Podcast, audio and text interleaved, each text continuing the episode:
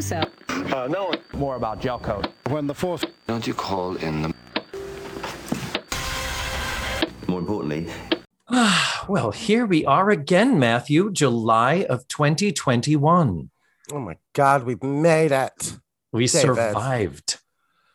Here we are to talk about a summer vacation to Disneyland. It's perfect timing because it is summer, school is out, the kids are on the streets and hanging out down at the soda fountain, drinking their phosphates and smoking their jazz cigarettes. And it's just the perfect time. It is summer, Florida weather, it's in the low 100s. um, humidity is about the equivalent of, as I've quoted Dana Gould before, it's the equivalent of opening up a dishwasher mid cycle and stepping inside of it. Yeah. It's like you stepped into somebody's mouth. And I Mm. wish those were exaggerations. And Mm-mm. they just are not. People do not understand how oppressive the heat and particularly the humidity is here. But this is TV Talkaholics episode 20, Matthew. Oh my God, we've done 20 of these pieces of shit. Oh my God. I mean, I mean, the super valuable entertainment m- machine, Oh, uh, lo- loaded, jam packed, uh, value added, upcharge Patreons. Um, anyway, Tutti Fruities, we are thrilled and delighted to be bringing you yet another television special that is facts of life adjacent. Disneyland's summer vacation party from 1986 that's a very special year for me. That is the year I graduated high school. If I lived in Oh. California, I might have been at this party, Matthew. oh my God, David. Because just like Disney always has their finger on the pulse of what teen America is interested in, we here at Talkaholics also have our finger on the pulse of what anyone over the age of 40 um, who has a slight penchant for nostalgia uh, might enjoy. And this is uh, sadly not one of those things. Because, David, you would have been there because this was a grad night, basically. it was. they filmed a grad night. Now, should we explain what grad night is? Because this is why I love to do Disney stuff because we watch it through a different lens. To- than- totally. than Yes. the Um, average person. yeah. And you, to remind people, were uh, in guest services at the Magic Kingdom for 12 years, correct? Ugh, 12 years of my life, David. and that is why I look 80 when I'm really only 22. but yes, tell everybody what what grad night is and and the history of it, including its demise and decline. Oh, I don't know really that much about it other than like it started in I think the the 50s or 60s at Disneyland. And grad night is when they invite Disney invites um high school seniors to a party, an overnight lock-in, what they used to didn't they used to call it a lock-in or something? Maybe, yeah. That Um, sounds where familiar. you're in the Magic Kingdom and it's a huge party with different performances, different stages set up, all for teenagers and for their graduation. And you have to meet certain requirements to get to go. Um, and your school brings chaperones that end up just sleeping in what we call chaperone headquarters overnight. Um, and one year we offered um, backstage tours to the chaperones, and they were just so happy to have something to do Mhm. other than, but um, there was a dress code. Um, I know towards the end, like they had to, it was, it takes like specific um, organization and planning to um, keep schools that are rivals on separate nights Oh wow! Because grad night is an event, a separate event from your daily admission to the Magic Kingdom. And Disney often does those. And I will tell you this grad night is um, second only in debauchery to another event that we used to host at the Magic Kingdom I know it's coming. called Night of Joy, David. Which is And- a celebration of Christian pop music, is it not? Oh, it is a celebration of awful, horrible human beings Oh, screaming at you with what would Jesus do t-shirts on Mm. while they scream at you and call you a fucking asshole and spit on you because they ordered their tickets wrong or they got the wrong night for Night of Joy and they wanted to be here on the night when Jars of Clay performed but here they are on a night when Michael W Smith is here and you're the fucking cocksucker that is and oh my god I've never been treated so horribly by people than on Night of Joy wow. and it's the and and the again the irony they would be wearing what would jesus do t-shirts and screaming at you. But on nights of joy we would find um kids in corners doing drugs. Um we found more used condoms in the Magic Kingdom after a night of joy than any other event. Um more booze snuck into the magic kingdom Mhm. um than any grad night we ever had. And people are Yeah. just like, oh, grad night must be horrible. No, night of joy is worse. But anyways, this was a grad night, David. Yes. but they did have to pay, right? So is Grad night or night of joy? grad night. Yeah, you paid. Yeah. Yeah. Or you'd fundraise it. to do it like a band Yeah. trip or something. Same thing. Okay. Yeah. And that's it. The term we use in the biz is a hard ticket event, meaning uh, not the daily operations of the park. Sometimes the park hours will be limited. They'll close at seven and uh, card out the people paying the regular admission. And then basically, you know, they shut the gates. And then as the people paying for the hard ticket event come in, they get a wristband. And throughout the night, if you don't have a wristband, it's like, yeah, you were here at 8 a.m. thinking you could stick around for the villains event and get some pictures with Cruella. Not going to happen. Mm, Mm-mm. mm, mm. Nope. If, we, if we're not taking your money, you're not here. Nope. The fun thing about grad night is though that um Disney being Disney, we're not paying for people who are currently popular to perform. you would get the people that were about to be popular yes. or the people that were popular five years ago. yeah. So, like in 1995, let's say, you would get NSYNC, Mhm. which was just about to blow up. So there are people out there that are like, "Oh yeah, NSYNC performed at my my grad night," but it was before they were N fucking sync. Yeah.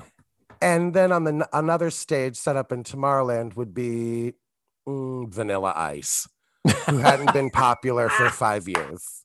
You know what I mean? Yeah. So it was always like fun to like for people in Florida to be like, oh, who you always knew how old people were when they were like, who performed at your grad night. I used to joke, um, this guy I worked with in guest relations. I used to joke him that um Mary Martin performed at his grad night. Yeah. It was right before she blew up. It was. Yeah. uh, Yeah. um, but so yeah, grad nights are always a delight. And this one was no different than any grad night. Like I was laughing every time they introduced a new act. I was like, yep, that that tracks. yep. They would have- yes. They would have this motherfucker here. Okay. Yeah. Yeah. that's one of I think the most joyful things about this special is the mixed bag that they present us of there are so many WTFs in here. Yeah. Even by 1986 standards where you're like, "What, really?" And it's so funny. It's because it's 86. If this were 1976, where on a variety show you would see Sonny and Cher, Milton Berle, Ken Berry, and Donnie and Marie and the Jackson Five. You know what I mean? You could Yes. see, uh, you know, with and, and Buddy Hackett or you know Dean Martin might pop in.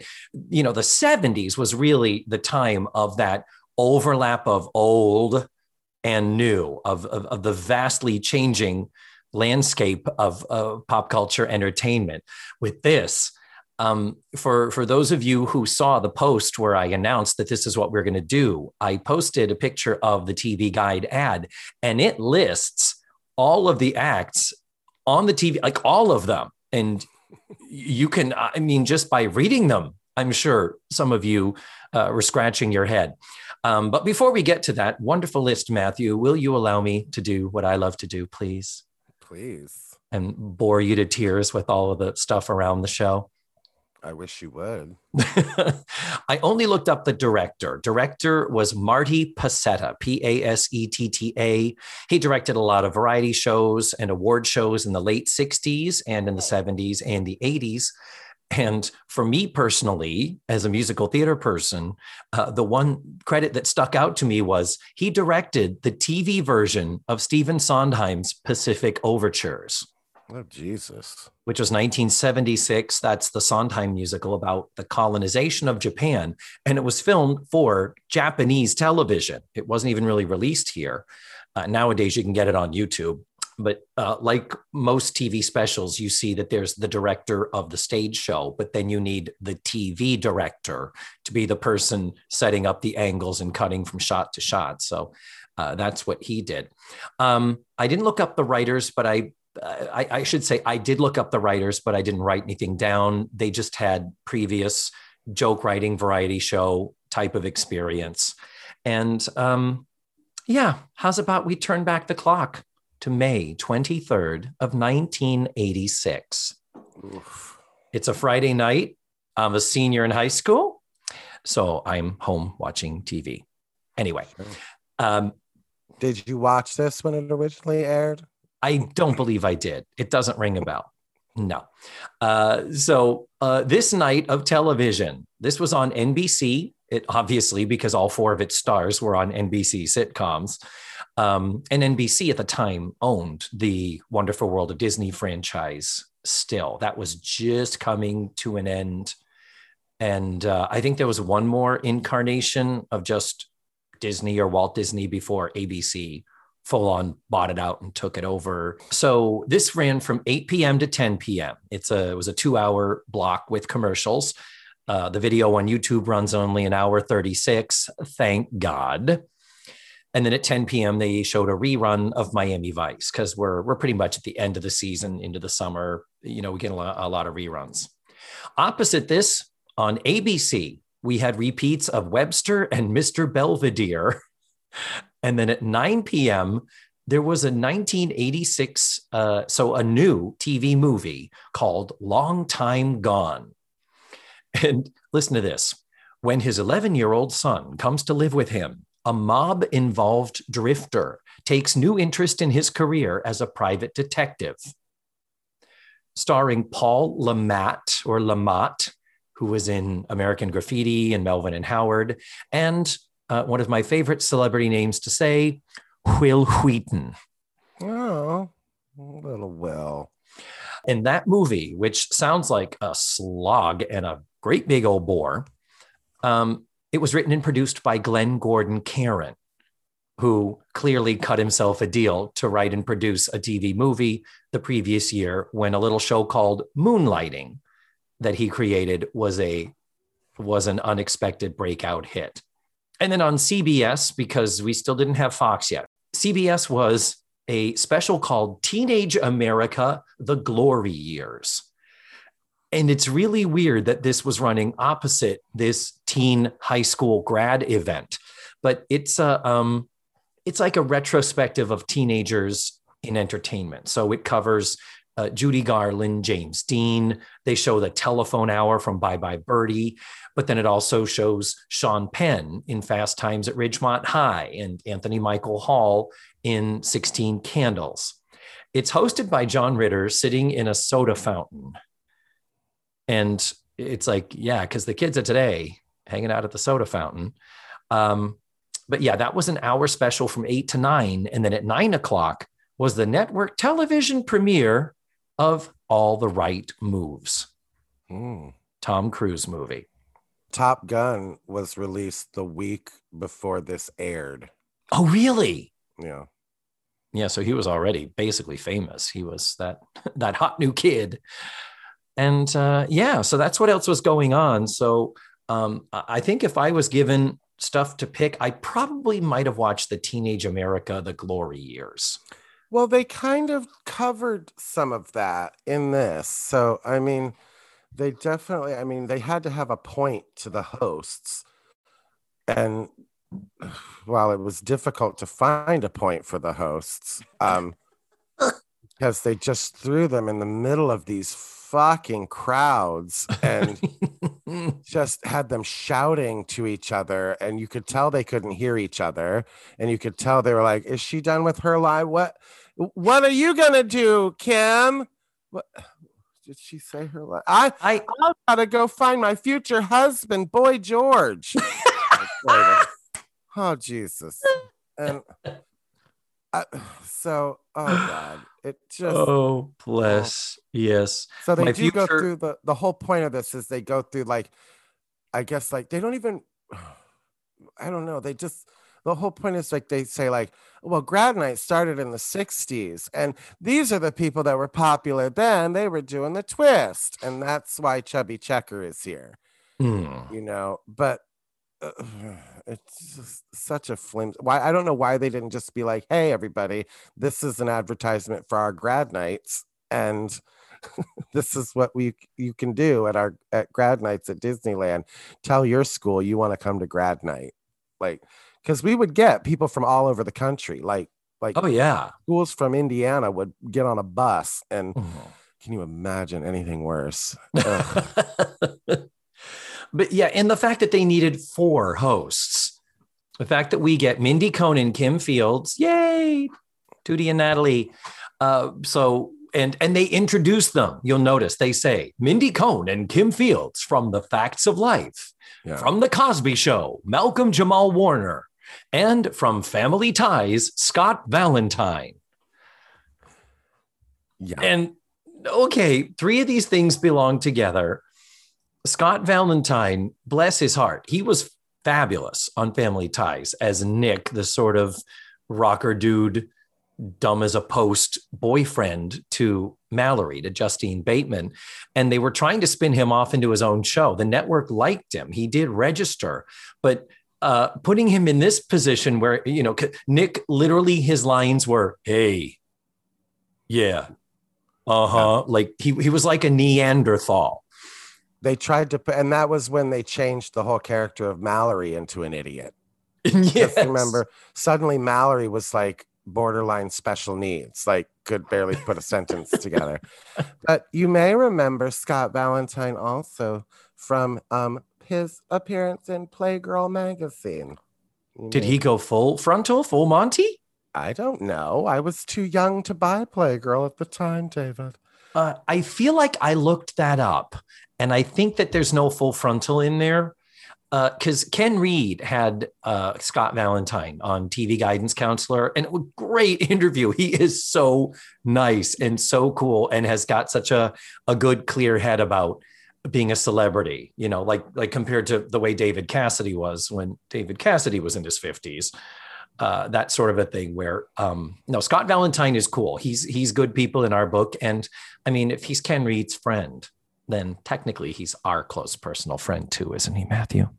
yeah like uh, like degrees of separation yeah. Yeah. But something tells me there, there's this is a familiar. I feel like I did Google Scott Valentine naked, and I didn't get anything but some shirtless tiger beat pics that he took.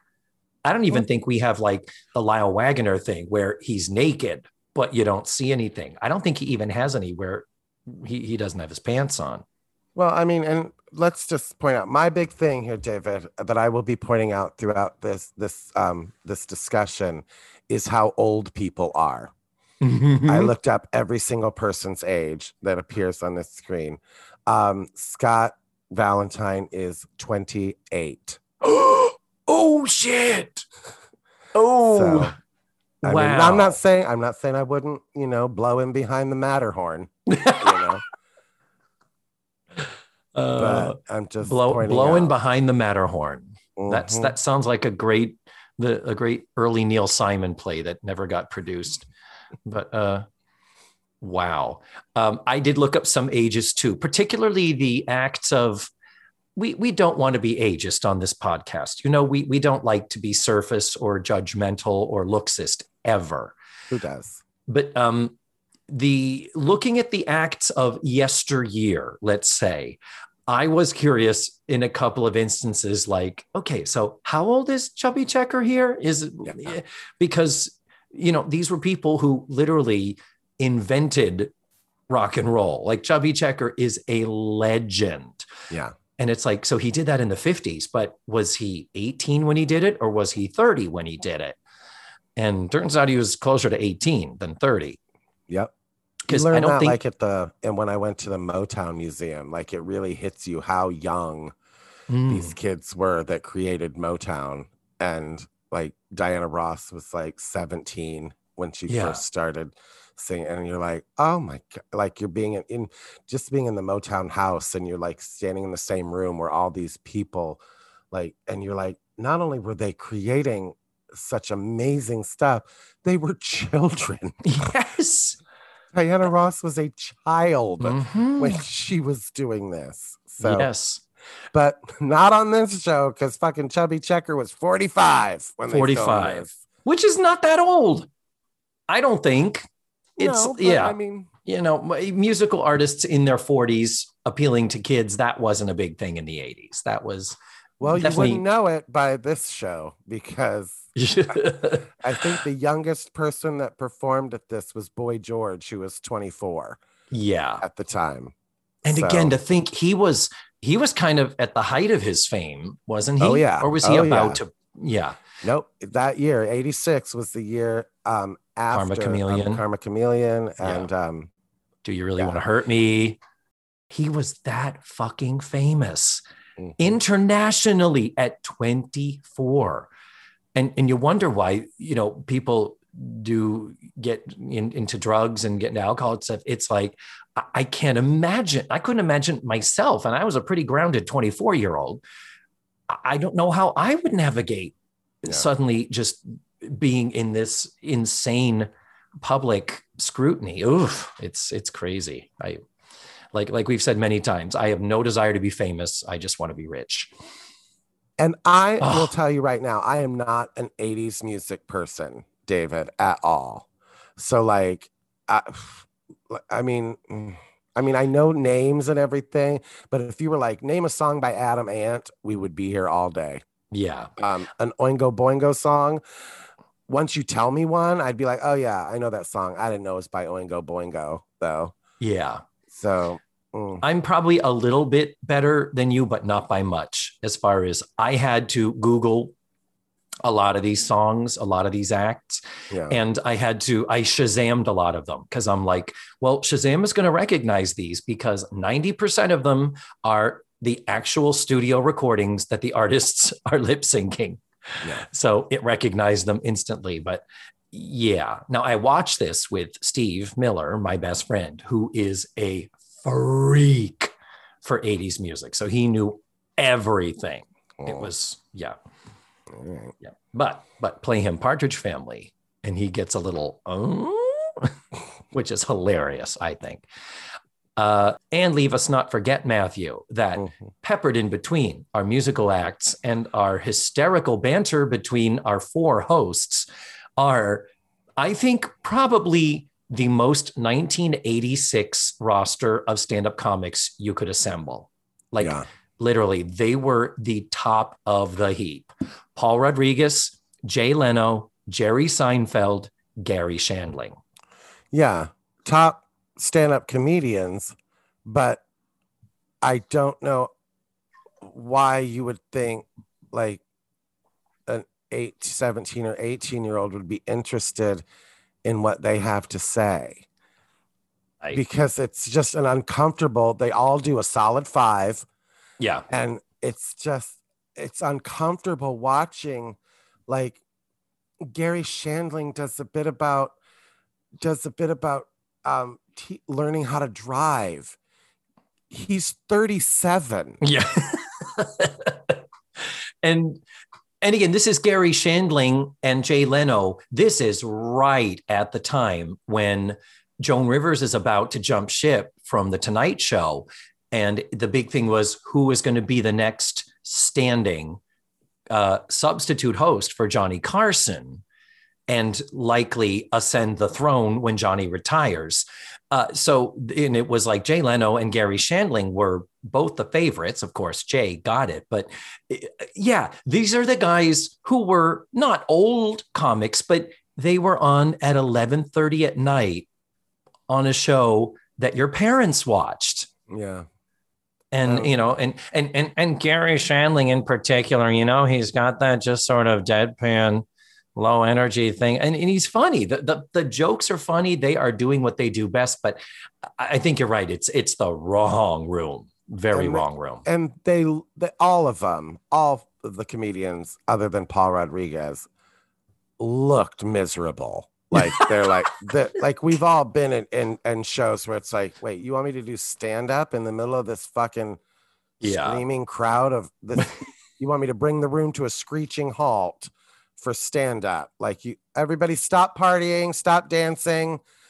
Jerry Seinfeld's going to talk for five minutes about, oh, what is with cafeteria food? Matthew really? that was an impressive Seinfeld No, it wasn't. It was this eight, 1980s stand up comedian. it's it that's Jerry Seinfeld that's what everyone is doing when everyone is doing the impression of the the bad stand-up comic but no no you're right. You're totally right that the thing is though they're used to it. Stand-up comics forever have been the opening act for you know rock bands where it's Yeah. like yeah i know you're excited for def leppard to come out but i'm first going to talk to you about why do all shop teachers have a missing finger? What's that about? And i don't claim to do a good garry shandling. It's just Who does? he's really. Um So the So- first act, David, you want to talk about the first act? the first act well before the first act we have our four hosts driving a jeep an open air jeep down main street usa through a mob of children holy Uh, shit Like literally a mob. Like there's, and again, we watch this through different lens. This is not how that would be filmed today no at all. not safe no It was literally like they could not have crammed one more person on that street, and then they were going to drive a car through it.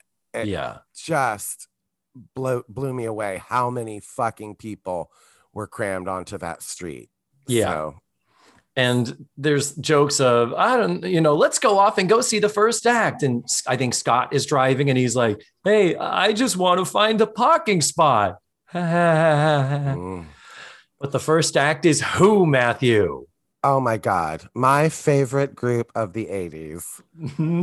It's the Pointer Sisters. yes. And they had to go first because Anita is clearly so fucked up that she can barely stand up. oh i didn't notice that. Was she is there a I, I don't know their history. Is there a pointer sister who had is, issues? Um, my friend was a tour guide for one of the Pointer Sisters because none of these people that performed have not appeared at the Epcot um, Summer Festival, by the Mhm. way. So we're still using these motherfuckers. Um, but the Pointer Sisters have appeared, and I think it's not really the Pointer Sisters anymore. But one of them, they had to break down her door at the Contemporary because she was passed out um, in her room when it was Damn. showtime. So, uh, wow Well, they're performing on um, this stage. There, there are multiple stages, as you said, with Grad Night. There's a stage in front of uh, Sleeping Beauty's castle. There's a stage in front of the train station, I guess, at the park entrance. I think that's where we may have started here. And then there's also a stage in front of It's a Small World, which is uh, Fantasyland. yes, it's fantastic. Also, a stage at the Autopia in Tomorrowland. Oh, so there were four stages hmm in this. Oh, okay. I didn't. I didn't pick up on the fourth. I can't tell. The stage in front of the uh, the castle. Of course, they show wide shots with the castle, and it's got the triangular shapes that are outlined with uh, fluorescent long neon lights. And uh, the stage in front of "It's a Small World" is the one with all the the boxes with the circles in it that has all the the cage dancers everywhere. And I guess we can talk about in general all of the acts. There are, in many cases, theme park dancers who are costumed. Sometimes they're clearly choreographed and doing a choreographed bit to support the talent. Sometimes it's okay, you stand there and you bop. And Yep. It's a 60s. This is the fifth dimension. So you're gonna do do some 60s stuff. You're gonna be dressed like one of the kids from a beach party movie. I wanted to talk to them. I wanted to find because like Oh, the kids, they were basically the kids to the kingdom. That totally. was the, the group. And Totally. the kids of the kingdom was just a, a group of singer dancer kids that performed in front of the castle. I don't know if they had those technically at Disneyland, but um, Magic Kingdom has always had the kids of the kingdom, mhm. and which were all in their 30s. That was always the joke. That was always the joke, the quote unquote kids of the kingdom. Um, but I wanted to talk to them because I mean, honestly, David, this had to be a great time in their life. Like Oh, they God, were the stars of Disneyland. And Disneyland is different than Walt Disney World because Disneyland can afford to hire only beautiful, talented people because they're in California and close to LA. All Mhm. these people want to be movie stars and think they're going to be discovered as a Jungle Cruise skipper. So you get even a fucking Jungle Cruise skipper that looks like fucking Tom Cruise. Whereas here, we, I mean, it's Florida for Christ's sake. Yeah. So you, You- get you what get people you and look me. like. Yeah. You get people that look like they live in Florida, for Christ's sake. And these people are not kidding themselves that they're ever going to be discovered at the fucking Main Street confectionery. You know what I mean? but Disneyland, on the other hand, does have that, especially in 1986, had that. But um, so yeah, I wanted to talk to them because it's like this had to be like a great time in their life. Like they were young, they were dancing professionally, and I just want to know, like, you know, where their careers went and like how many of them ended up on Broadway, how many of them are just like, oh, I was a ba- I was in a chorus line the movie, you know what I mean? Yeah. Like as a background dancer, Yeah. things like that. I, I was in talk to them. Captain EO. Right, exactly. Yes. So they sing Jump, which is one of the Pointer Sisters rock. I get it. I'm I'm with you there. I fucking love their stuff. Yeah. I lo- I'm so excited and I just can't hide it. Mm-hmm. Um, but Jump is the song that they perform here. And uh, this is another thing we see throughout the entire special is the teens are all dancing. They're all out there. So of course it's a dance party. Cut two shots of the teens. Uh, I'm sure none of them signed a release. It was just a, if you're in the park, we're going to film you Yeah. and you're okay with it. But periodically there are characters, there are animated Disney characters in among the teens just bopping around. And it is so jarring when you see, uh, oh, it's the Pointer Sisters. Oh, we just watched our Facts of Life. Oh, Chip and Dale and Tigger are dancing with the high school kids to jump to the Yeah. Pointer Sisters. And and that is a thing at grad night. That that is a thing. The characters just go out and dance with people. Well, they used to anyway. yeah, Um, because grad night does not happen anymore, right? You know what? I have no. I, I don't think it does. I don't think it. I think it still happens at Universal. I think Disney finally put the kibosh on it. Same with Night of Night of Joy, because, like you said, there was just too much unsavory shit going on where the guests were just out of control, yeah. and Disney was just like, "We're we're done. We have we have other revenue streams." And other ways to take people by the ankles and shake them till all the money falls out of their pockets. Yeah. And I, Uh, think, I think it ended up being that. Like if we don't close the park at seven o'clock and reopen it for a, a special event, we can make more money by keeping the guests that have been here all day in the Yeah. park. And because with grad night, restaurants close, nobody's buying merch. mhm. And if they leave the park open for guests, restaurants stay open, merchandise is still being sold, and yeah. they, you know, they can leave their little carts open and um, sell crap and make more money.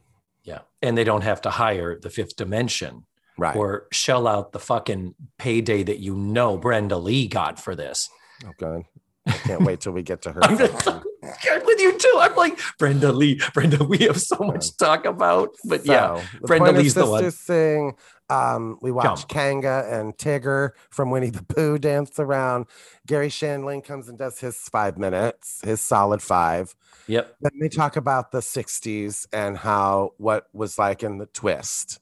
And that brings out Chubby Checker, David.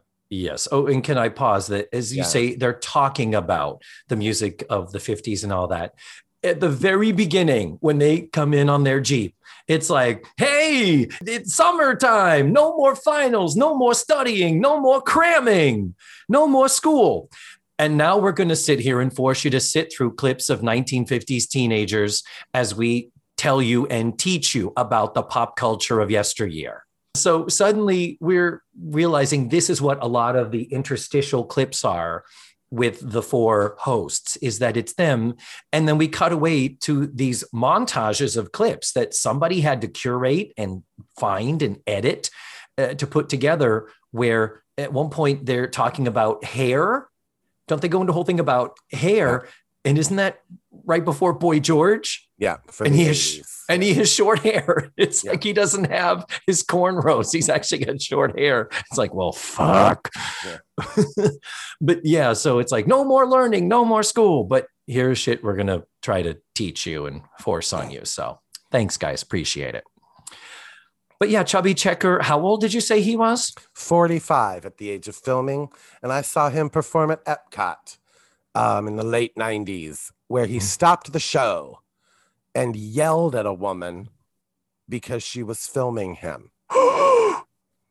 stopped performing, stopped the show, yelled at this woman because um, he, he didn't want to be filmed by a guest in a Disney theme park. Wow. and That's he Uh, like he was like he was like see people people and he was like yelling at her like saying that she was going to try to make money off of it. Like it got real uncomfortable. Like he almost like walked off the stage. Like but he wasn't going to walk off. He was going to win this fight. And wow. like, he was like he was like i'm not performing up here for you to make money off of me and she was like is he joking like at first you could tell she thought he was kidding and then she was like like it got real ugly so chubby checker real sweet guy Oh no.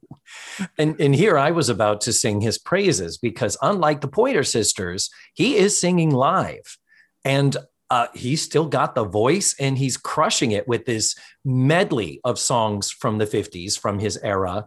Uh, of course, the twist being the big one that was his, but he's singing Good Golly Miss Molly and Hound Dog and Shake, Rattle, and Roll, which that were you know, medley is just like watching carol channing perform it is the he still does that exact medley like Now, it's yeah. it's part of chubby checker's act is that fucking it's like the merman medley like Mhm. people um people who are into broadway music know the merman medley it's a 15 minute fucking medley that merman sings of all of her fucking songs Mhm. if you want to find it, watch the 1972 Tony Awards where they gave her a special Tony Award and stopped the fucking show for a 17 minute Ethel Merman concert.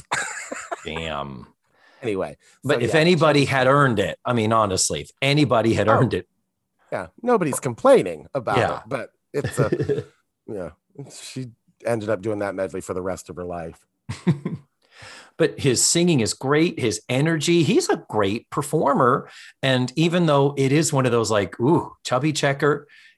So if he's 45 here, literally, he was a teenager in the 50s when he was first on the scene, uh, literally reinventing American pop music. Uh, and it's it's kind of mind-boggling. And of course, you're like, and I know these kids don't appreciate it. I I wouldn't have. But I do know if I were there, I'd have been dancing. It would have, I would have been bopping along to this. I love this. As did the fairy godmother, Cinderella's fairy godmother. And that's an earlier version of the costume where the face is ghoulish. Yeah.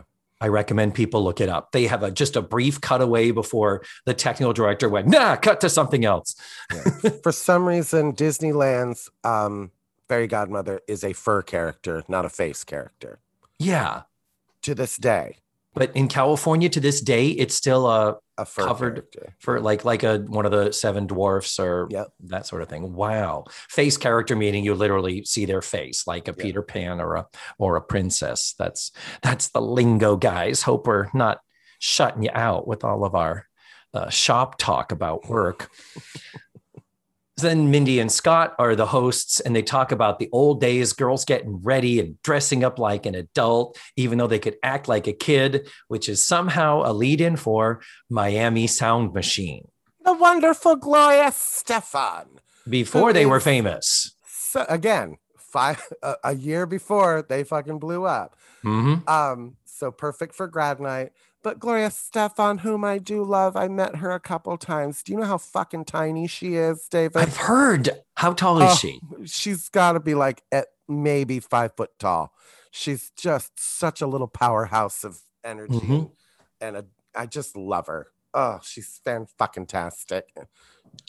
And they don't really give her a lot of screen time during conga. We get the tail end of "Come on, shake your body, baby, do the conga." No, you can't get no, you longer. That was something I noticed with this. For some reason, we kept joining the like they had set it up so we were quote unquote joining in progress. And we would get like the last couple bars of one song and a full song version of the next song. They probably said every artist you're doing two numbers, and we likely may cut part of the first one. That was probably their their editing cushion to be able to do that. But yeah, no, you're right. They did, and they did join conga in progress, and uh, then after that, she goes into Bad Boys. Bad boys, bad boys, boys Looking will for be- trouble. God damn it. She was age 29 at Wow. this performance, David. Yeah, and I have to say, um, stage presence wise, I believe her best work was still ahead of her. Oh well, she was. I mean, it was. It wasn't Gloria Estefan and the Miami Sound Machine. It was the Miami Sound Machine. Yeah, She was part of a group. yeah, she just So- happened to be the one doing the singing type Yeah. of thing. Yeah, so she's not. I don't think you know pulling out all the stops and firing on all cylinders. And it is interesting because I know from seeing clips of her later when she became famous more as a solo artist, it's like, no, no, she's a great performer. Not getting a lot of that here. She's kind of, you're right. She's kind of like blending in and Yeah. not taking a solo stance here. Um, the, and the thing that blows my mind is the full orchestras. They got trombone players. They've got the full fucking conga band there, but it is the record. They are lip syncing to the record. And uh, that blows my mind. It's like, why did they even bother to bring the fake orchestra out? Uh, I mean, unless they did do it live and the sound was terrible and they just dubbed in later and hope the tempos matched. But um, anyway, uh, Goofy is dancing in the crowd. It's fun to see Goofy and the big bad wolf Yeah. who has a big, long, open snout and this serpentine like tongue hanging out of his mouth. It was quite shocking and upsetting. then we get Kim and Malcolm introducing. By the way, they added a laugh track for their intro here. I don't know if I noticed it much for the rest of it, but it's like, even though they are surrounded by kids, and the kids are all like looking in and waving and popping and like, hi, mom. Yeah. It's uncomfortable. It really is.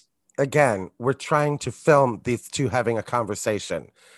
Let's give them at least a foot of space. Like they're literally like these kids are hanging on them. They're like bumping into them. True. and uh, it's like it's literally like they're trying to have a conversation in the middle of Times Square New Year's Eve. It's Hmm, like, True. oh God, they're just all on top of each other. But I love that Kim and Theo are talking about Jay Leno and the Tonight Show.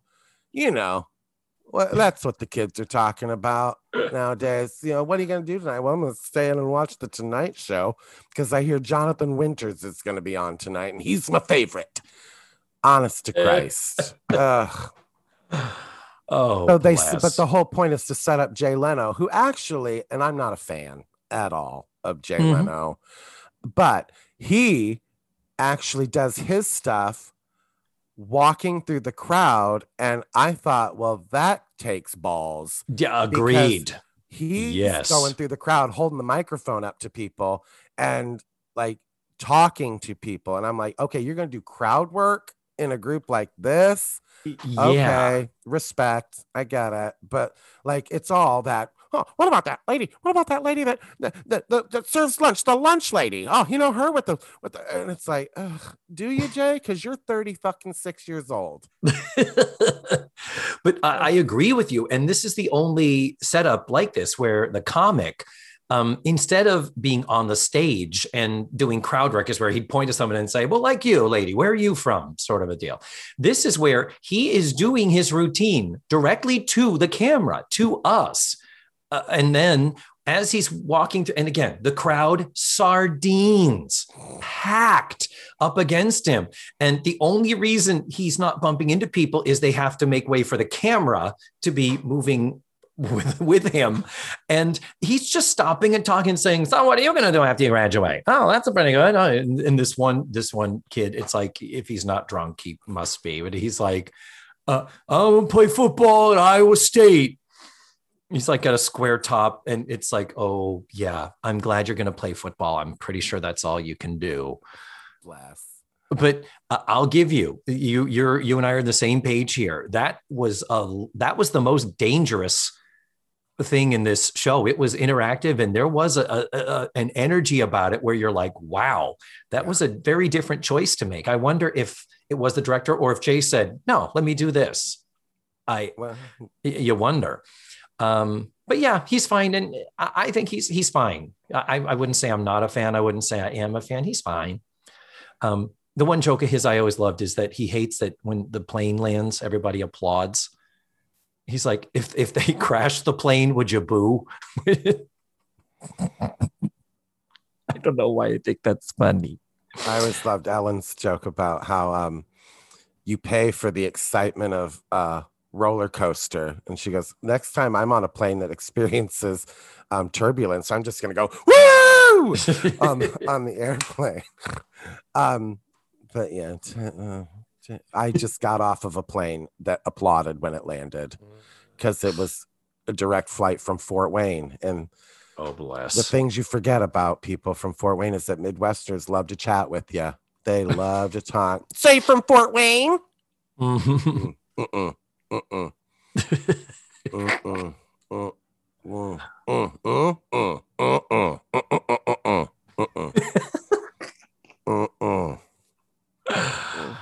I, I hope you do that in your act because that is visually very funny. I would love to see Carol act that all out. Mm.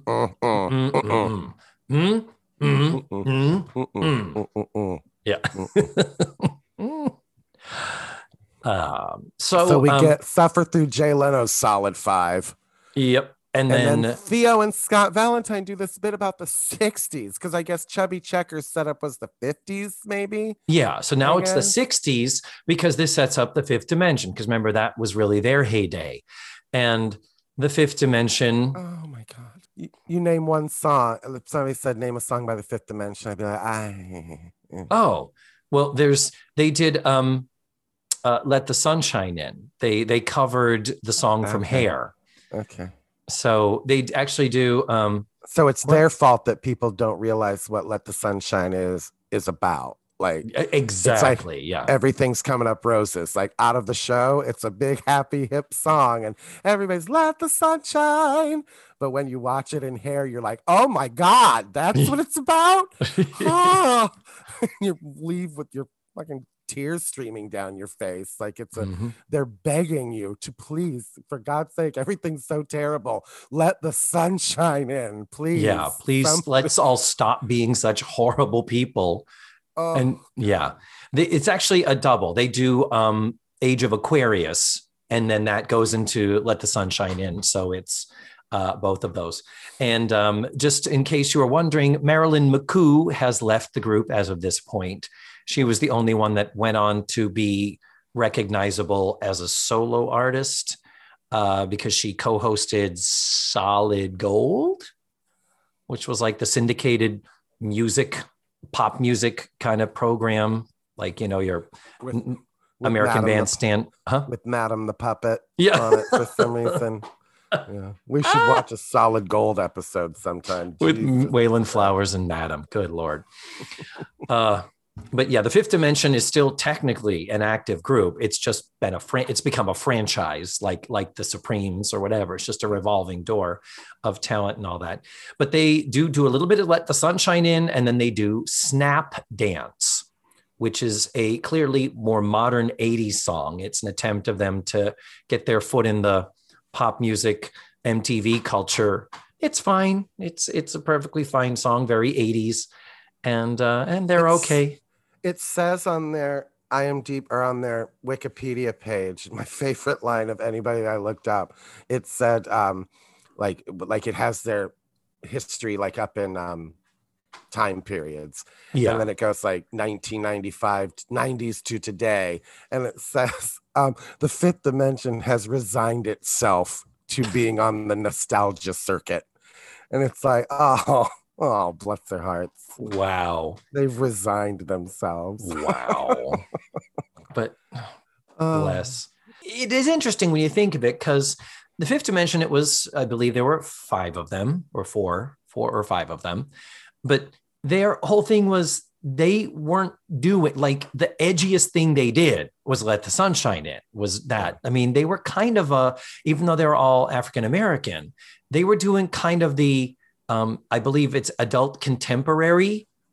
Like that's where you you didn't find them in the soul or the r&b or the pop sections of the record store. They always were kind of like they, they were in the bin with barbra streisand.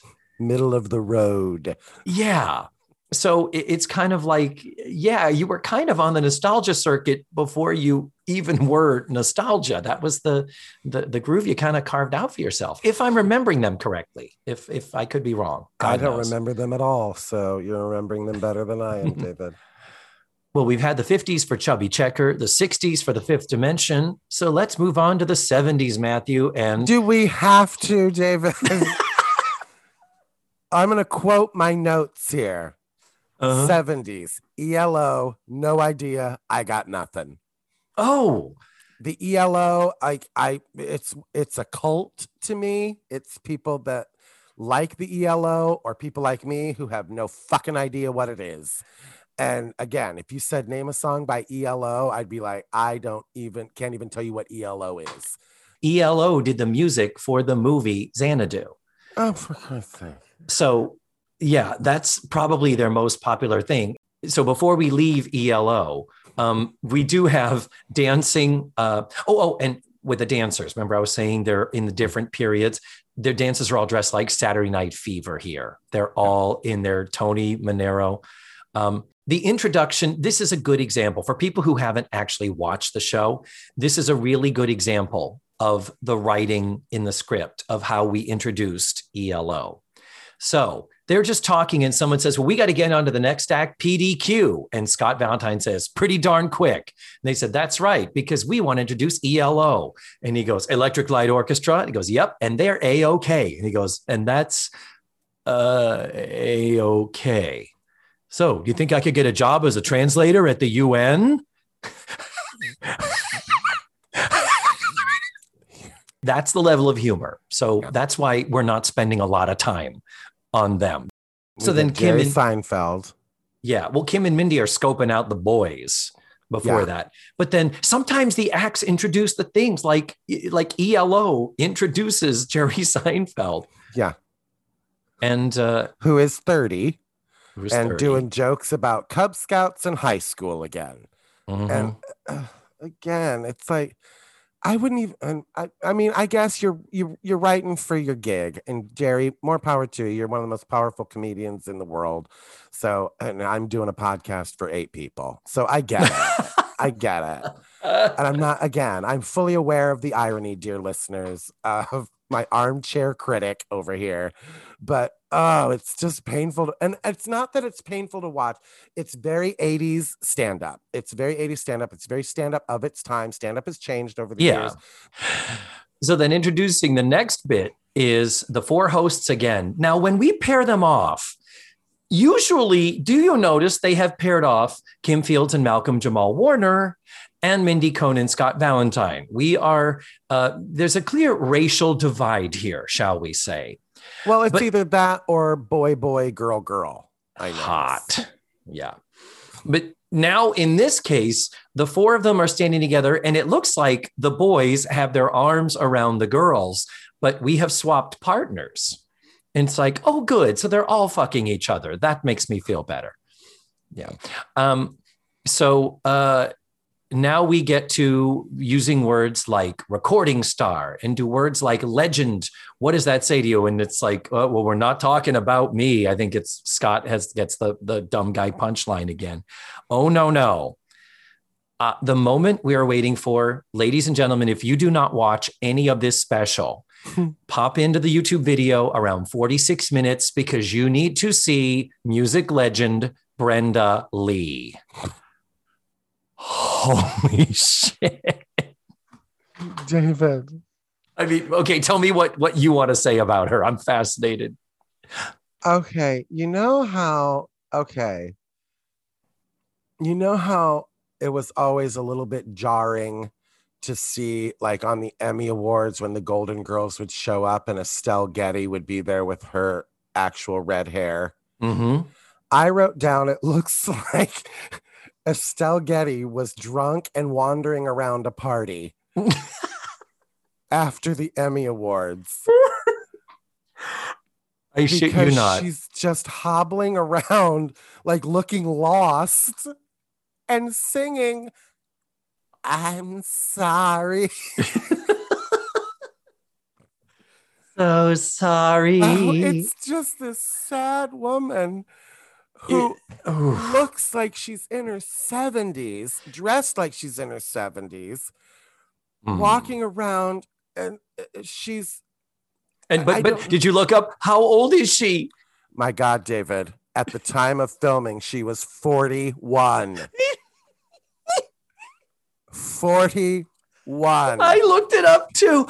My notes, I shit you not. I put put glasses on her. She is Estelle Getty at the Emmys. I shit you not. That is exactly what I did. Because first of all, she's tiny. I looked up. She is four foot nine. Four foot nine. She's legally a little person. Tiny. Uh, she's got this uh, this Houston. We have a problem. Teased up hair. Wig, wig, David. That was not attached to her head. You don't think so? No. Okay. That was not her hair. I paused it and looked real close. yeah. The but it was um because remember Brenda Lee was more of a country western singer who happened to have some pop tunes. She's a southern lady. This is a higher the hair closer to God teased up. She belongs in church. Like Yeah. she looks like a televangelist wife. I think is what Steve said when he saw her. But that's just it. And she's wearing this blue sequin dress with big wide shoulder pad. It looks like like Nell Carter's mini dress and they put it on her because it looks so oversized and, and she has no shape. She is just this, she's just this big blue shape below the neck and this big red lollipop over the neck. It's so odd. And I mean, not youthful. It's it's, it's a it's a royal blue dr- sequin. She looks she looks like a Bob Mackie garden gnome. it's a it's like a Bob Mackie mother of the bride dress. Oh It's- my god. and just I could I almost I had to look twice when I looked up her age. I I- could not believe too. she was she looks and even in the close-ups looks 65 years old. She does, which is how old Estelle Getty was in the 80s. Estelle Getty was in her mid 60s Oh god. playing an 80 year old.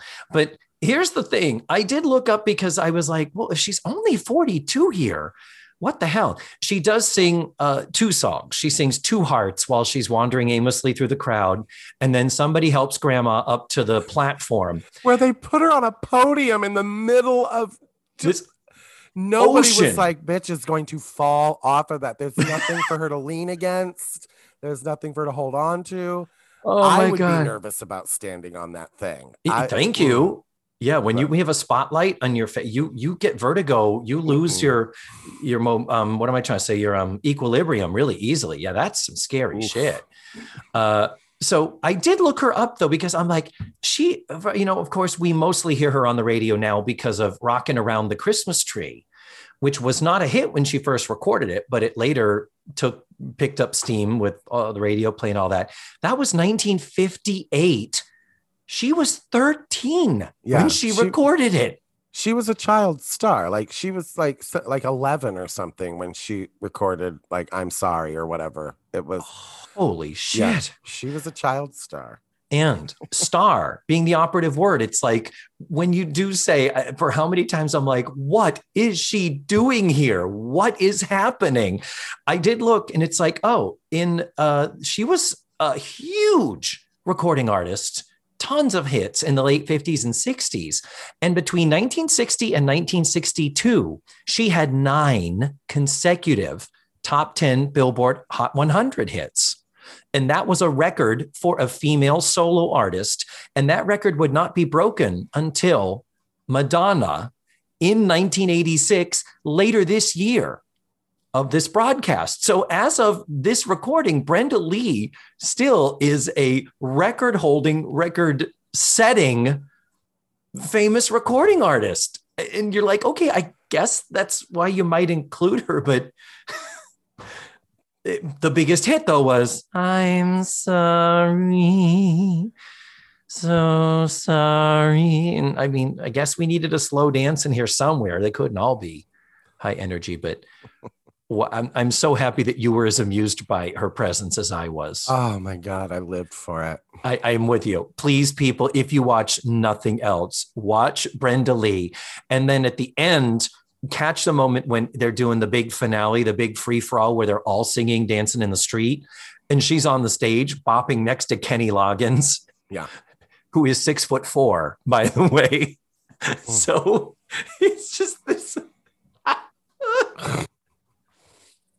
Oh my God. That it's so funny that we both were like Estelle Getty. It looked exactly like Estelle Getty at the Emmys. Mm. Yeah. Mm-hmm. So after that, Kim and Mindy come back and talk about hairstyles and fashion, hair today, gone tomorrow. And and you mentioned it earlier, Matthew, as did uh, a message I got from Tutti Frutti Peter B, who also had to point this out in case we missed it. Mindy Cohn introduces Boy George as her future husband. Yeah. oh, the things we didn't know back then. Uh, but, but didn't we, though? I know, really. Why'd they have to write that joke? Yeah. Like to dissuade rumors that he was gay. You know, like nobody didn't know that Boy George was gay. Nobody didn't know. We Yeah. all knew. Well, he did fess up to kind of swinging both ways. That Right. you know that bi now, gay later kind of a thing. right. Uh, but which it's was just the fact that they had they didn't have to write that joke about chubby checker they didn't have to write that joke about anybody else they had to write it because i will say the girls do seem legitimately excited about boy george like Mhm. and they are in the front row awkwardly like they did there was times when it's like they didn't know they were on camera throughout this yeah, where like after his performance, you see them like like Mindy Cohn leans into Kim Fields like we have to go, we have to go, and like points like away, like eh, I'm like, oh, well, that could have been edited out. so anyway, yeah. So Culture Club is there with Boy George. He doesn't have his long hair, no braids.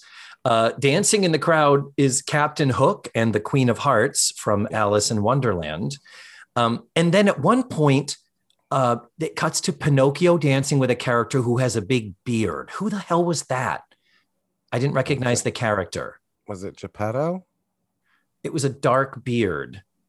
Oh, oh, um, it's the villain in um Pinocchio. Oh, Stromboli. Stromboli, thank you. Yep, That's, totally Stromboli. Stromboli. Okay. Cool. Wow. That is at 52 minutes 21 seconds. And the He- character, I've ne- I've never seen that character. Has that character ever been here in Florida at Oh, Disney? yeah.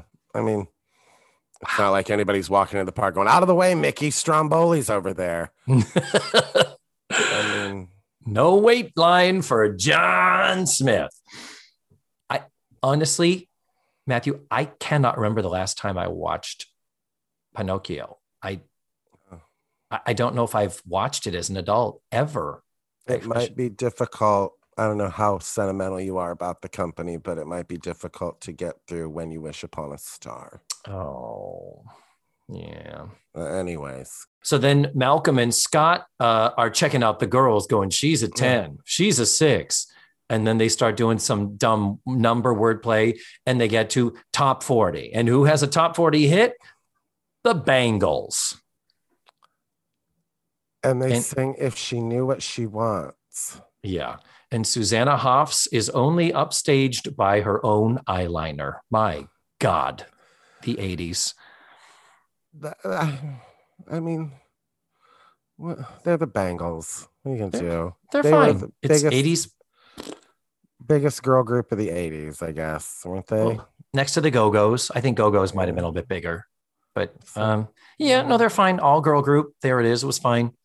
Um, Scott and Mindy introduced Paul Rodriguez, uh, which, by the way, his show, AKA Pablo, that ran from March 6th to April 10th of 1984. That's that's a month, people. It only ran a month. But other people who were on that show as members of his family, Hector Elizondo, and a young child star to be Mario Lopez. Mhm.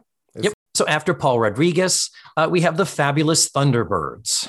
Again, if you said name a song by the Fabulous Thunderbirds, I'd be like, I don't even know what that is. I, I don't I didn't realize when I looked them up and I saw the name Kim Wil- Wilson, I didn't even click on it because I was like, well, I don't see a girl on the screen. So Kim Wilson is their lead singer, and his name is Kim Wilson, oh, and he looks like a central casting sent over a porn producer. no. My thing is, I thought that they were one of the old groups. Like I watched this, I was like, oh, this is one of the contemporary groups? Really? Because he looks 45. He's 35. Yeah. but he looks like a 48 year old dude doing karaoke at a bar and then he's going to go film somebody for their porn debut like in his in his apartment the special lost me here because I had never ever heard of the Fabulous Thunderbirds. They sing a song called Tough Enough. Yeah. And I'm like, okay, next. Mm. What were you going to say?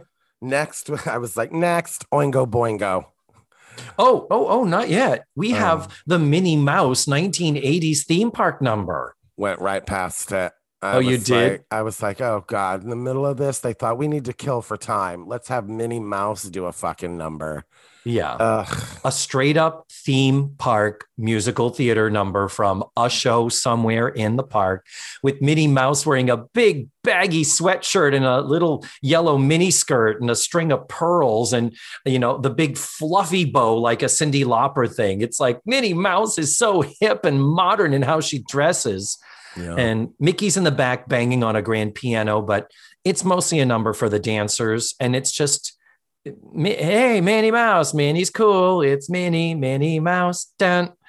It's at oh. one hour and seven minutes. And it's kind of like, okay, if you need a quintessential example of a cheesy theme park show, this is it.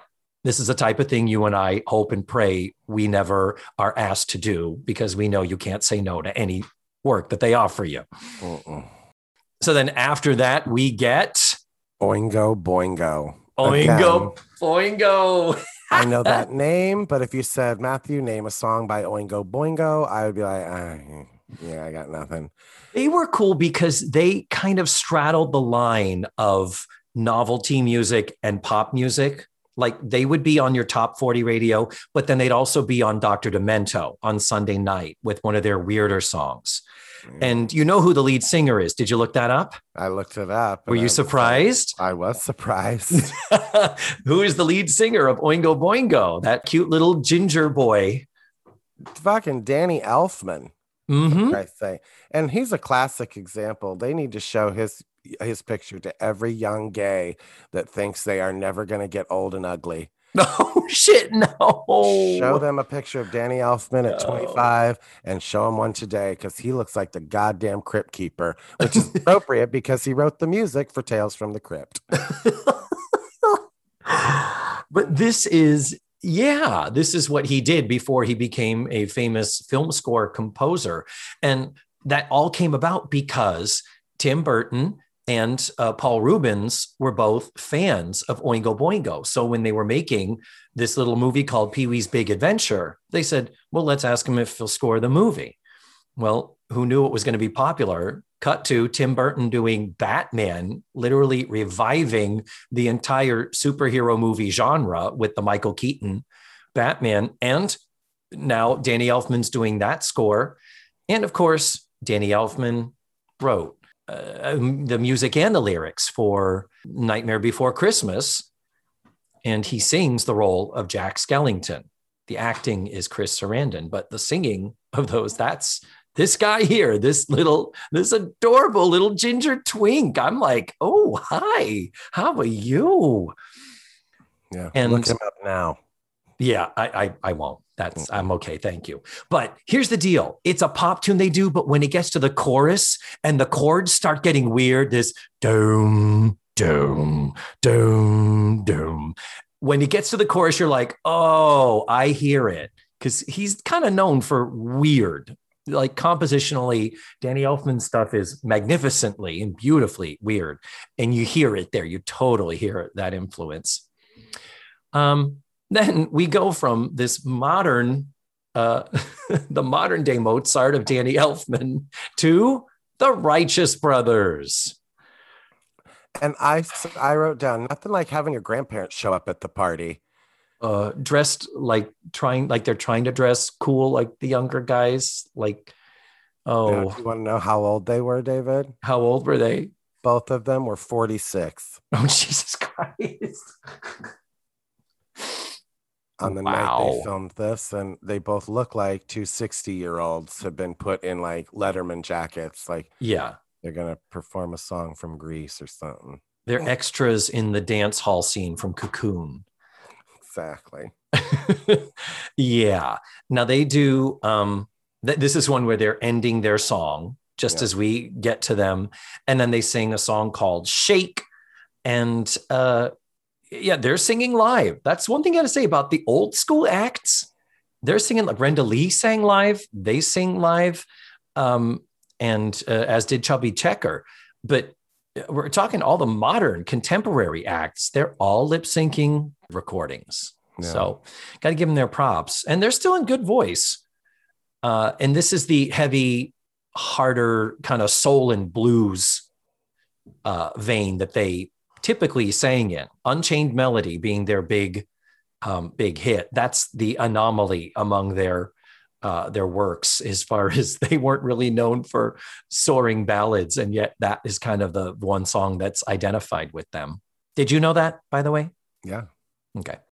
Next, we have another highlight I highly recommend if you're watching this one hour and 18 minutes. You have not experienced this. If you have not seen Adam Ant lip syncing his song called Goody Two Shoes, I think it's Goody Two Shoes.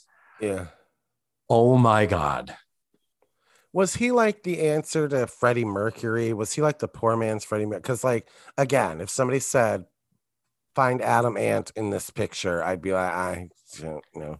I, I would not have known. He's he's super cute, um, but uh, he's dressed differently. He's wearing these uh, this tight leather jacket. It's kind of a '50s, you know, Marlon Brando inspired thing. But he's also wearing a white skirt panel thing over some white pants. He's got eyeliner on. He's one of those acts that was the kickback to the 50s. It's a very 50s sounding thing, like like the Stray Cats Yeah. or whatever. But the terrible lip syncing, like he's not even trying. No.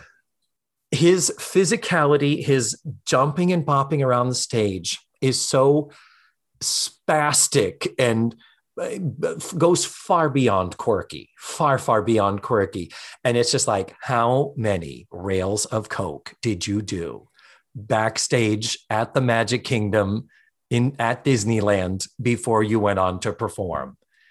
Because it is insane.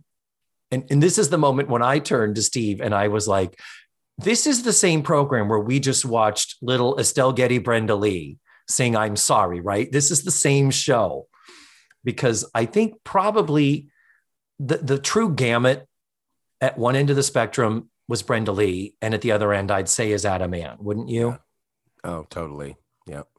Oh, and dancing in the audience, Donald and Daisy. We haven't seen them at all during this special. And this is fairly late in the show. Uh, yeah, as is the Captain Hook and the Queen of Hearts are also dancing with each other. And uh, yeah, So Shana Na shows up, David, and I was so excited because I was like, "Oh, is this Bow? Is are we going to see Bowser?" yeah, yeah, Shana then- Na, let's Bowser, Bowser. And then I looked up Shana Na and realized, oh, it's like Menudo. hmm Yep. Do you know? Like, did you look up their Wikipedia page where it lists the members of Shana Na? There's like 50. Oh God, yeah. No, it's a involved in Shana franchise. Yeah. I didn't realize that. Sha Bowser left the group in 83. hmm I didn't realize. So yeah, at this yeah, point, he's Jon Bauman, co-host of the Match Game Hollywood Squares Hour. He's trying to be a game Yeah. show TV personality now. Well, they're performing. Couldn't tell you what they sang. Couldn't name a song by Shana Na or anything. And I started fast forwarding at this point, David. Oh, I didn't. Um, I didn't. uh, I didn't log what they sang. I didn't. I forgot to write down what they sang too. I don't think it's consequential to anybody. Yeah, Shana Na, of course, hit the peak of their fame. They already had their syndicated TV show in the '70s. That was a little bit of a variety show, and the whole funny thing was. In the 70s, there was all the nostalgia for the 50s. So they leaned hard into that and did all 1950s music to the point where when they needed a band for the dance in the movie Grease, Sha Na Na is the band. That's on the album Rock and Roll is Here to Stay. It Will Never Die. And uh, they're great. They're great musicians. The trouble is, they're probably all in their 30s, but they look like they're 50 Yeah. Because they have receding hairlines. The guy in the gold lame jacket and pants with the open shirt showing off his bare chest, who is bald, like literally cue ball hair on the sides and back, only bald. Uh, it's a very weird thing. And the guy replacing Bowser doing the the do do do do hit porn stash, something you would never see in the 50s. Never, never, never. Porn stash. It was like he just left his um, contract with the village people. Yes. Yeah. And and the gold lame guy too also looks like he could have been in in the village people as well. Um yeah. So the biggest star of the night, I'm guessing, he gets the closing spot, David. Mhm. None other than And I'm not mad at him. Kenny Loggins is not Mhm. difficult to look at. nope. He is 38 the night they performed this. So he is two years younger or three years younger than Brenda Lee. she looks like his Um, fucking grandmother. So Uh, ouch. Well, he um, decided to sing um, Danger Zone, which Mhm. was from Top Gun, which was released a week before this aired. So it makes me think that the people that were listening to him sing this at that night had never heard that song before. Oh. I'm wondering if this was like the big debut of the song Danger Zone when he filmed it, because obviously this wasn't shown live. yeah. Like, so like if the movie came out two weeks beforehand or a week before this movie this aired, because this aired May 23rd and Top Gun came out like May 18th or something like that. Wow. So those people are all, what the fuck is this? Thankfully, he then goes into Footloose. Yeah. Oh, love it. Footloose. You, you got to give him credit. Kenny Loggins, his his music is it's got a beat to it. It's got energy, but there's also a a guy drive to it. Like you get why men listen to Kenny Loggins. And because of because of Pooh Corner. Yeah. is is that what it is? Back to the days of Christopher Robin. I don't know that. I'm not familiar. You don't know that song? No. But my favorite reference is he says, um, after he's done performing, they gave him plenty of time. Mhm. Um, he says, I want everybody to dance. I want this to be like feet across America. Because at the time, Hands Across America happened on May 25th, 1986, David. oh it was my a- gourd. It was like about to happen. And do you remember the song hands across America. Oh my God. It was like such a, a wannabe We Are the World. Oh, ah, it yeah. was- and it didn't. And it just was and like, and it didn't oh, it didn't really work, did it? Like United we stand, divided we fall. Hands across America. Oh, it was awful. so the feet across America is because he wants all of the kids to be dancing. So they sing a free for all big fucking finale. Everybody on the stage, every stage, all simulcast, confetti flying out of the confetti canyons, dancing in the street. Yeah. And solos here and there. At one point, Boy George and Gloria Estefan are like riffing back and forth and have little solos together. I'm like, I wonder if Boy George and Gloria Estefan ever would have shared the stage at any other point in their careers. This could be kind of a landmark moment. Hmm. I wondered if Brenda Lee and Boy George had ever shared the stage. So, Well, She was she was on a different stage. She was on the stage where Kenny Loggins was. Oof. And she she makes a little side comment to him off microphone, like they have a little laugh or whatever. But of course, you know, he has to lean down a couple of feet. Like he, he basically has to squat down because he's a foot would- and a half taller. if I ever meet Kenny Loggins, I'm going to be like, what did Brenda Lee say to you on Yes. that night? Because I bet she was like, why the fuck am I here? Can you give me a ride home? I'm lost. But they were close to the same age. It's so ridiculous. Like I said, she looks like she could be his, gra- not his mother, his No. grandmother. Bless her heart. And bless her heart, bless her heart. She's still out there. She's still alive. She's still out there, still performing. Still waddling around parties, looking, looking for somebody to take her home. But yeah, the first image of her walking out, walking through the crowd, my we we just pulled up the video to look at something else, and it's like, yeah, the top of her hair is at the shoulders of most of the teens that she's navigating through. It is Mm. so fucking, fucking ridiculous. Oh, And what a, a throwback! Seeing all the kids, all the cutaways of the kids dancing, dressed in their 80s, 80s Best. tastic. All the teased up hair, the hairspray, the mousse, the mullets on the boys, the skinny neckties. There was one scene where the between the boys, I think it was the one where they were talking about when they were judging women, like there was somebody behind them in a red jacket that looked like Susan Boyle, for God's sake. And I was like, oh my God, just uh, because again, nowadays that would not be filmed like that. There would be a producer being like, ugly person, um, we're going to move you out of Yeah. the shot here and we're going to bring this pretty person up here to stand behind our star. Thank you. And I know that may shock people, but that's exactly what happens Mhm. at the filming of like the American Idol finales. There are no ugly people in the front row. Just Oh, no, no, no. no.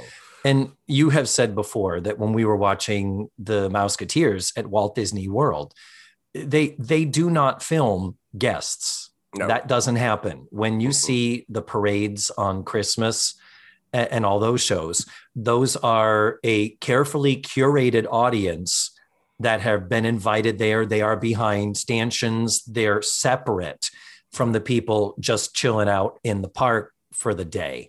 Uh, because you know, getting people to sign releases and all that that's that's hairy nowadays. and even then the way they're filmed like the last time i watched the disney christmas parade david i had to turn it off because i tried to count how long the camera shots were and the longest ones were less than a second Yeah. it's like you watch it and you can't even blink and i know i'm people think i'm exaggerating but watch the most recent disney um christmas parade. Crowd shots performance shots it's all bang bang bang bang bang bang Mhm. bang bang bang bang. Camera shot camera shot camera shot camera shot camera shot. And it's like i i, I was having a seizure. I couldn't watch it. I know i'm an old person but lord have mercy. So even if you do get to see yourself for a second uh, less than a second on screen it's there are no ugly people. Let's make that clear. And you've been costumed. They handed you your fucking ears. They handed you the t-shirt that you're gonna put Mhm. on, and the the Disney whatever popcorn bucket we're selling at this point. That's uh, going over your shoulder, and yeah. So I loved seeing the, the uncoordinated background people who were like surprised to see themselves on TV because that would Yeah. not happen at all. No. yeah.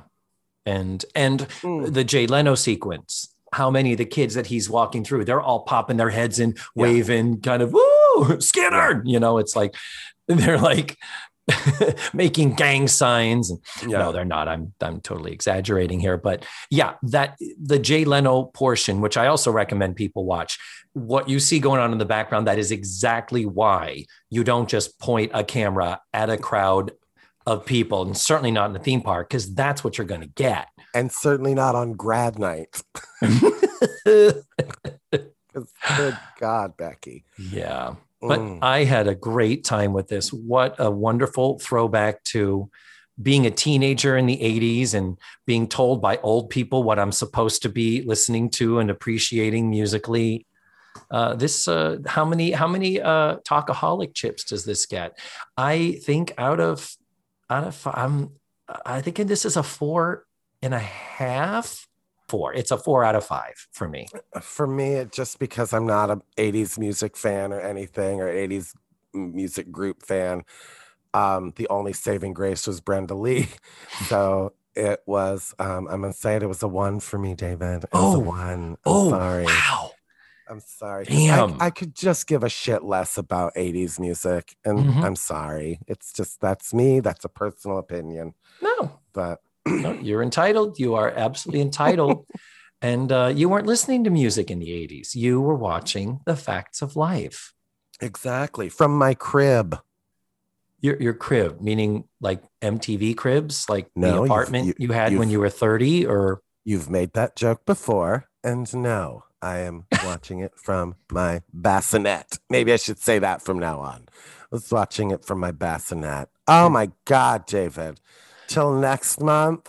until Oh. next month, Tutti Fruities. We hope you've enjoyed this. This is the extra powerhouse of entertainment that your uh, your uh, Patreon dollars buy you. Matthew's shaking his head like, oh shit, crap. Poor bastards. Yep. We- But they should at least get dick pics or something. Not ours, but I mean, you know. well, I mean, I could just post them on the, on the feed, but yeah, um, yeah. Tell us that. Would you like us? Would you like this to become just like a, a the Patreon could totally become like an old school Tumblr blog Mm, where it's just curated porn, just like Mm. Yeah, uh, yeah. If you want that, Tutti Fruities, let me know. But in the meantime, we thank you as always for supporting the show, and um, right, I love you. I love you too. And Matthew and I wish all of you a super fantastic uh, Independence Day, a lovely July, and we'll be back with you in August. Bye, guys. Bye. I, oh God, don't ever put me saying that. just, Uh. just give us a bye. Bye. Goodbye. Jesus, go away. Stop it. Damn, hanging up. I'm hanging up. Also, Uh, no. More about gel coat. When the fourth Don't you call in the. More importantly,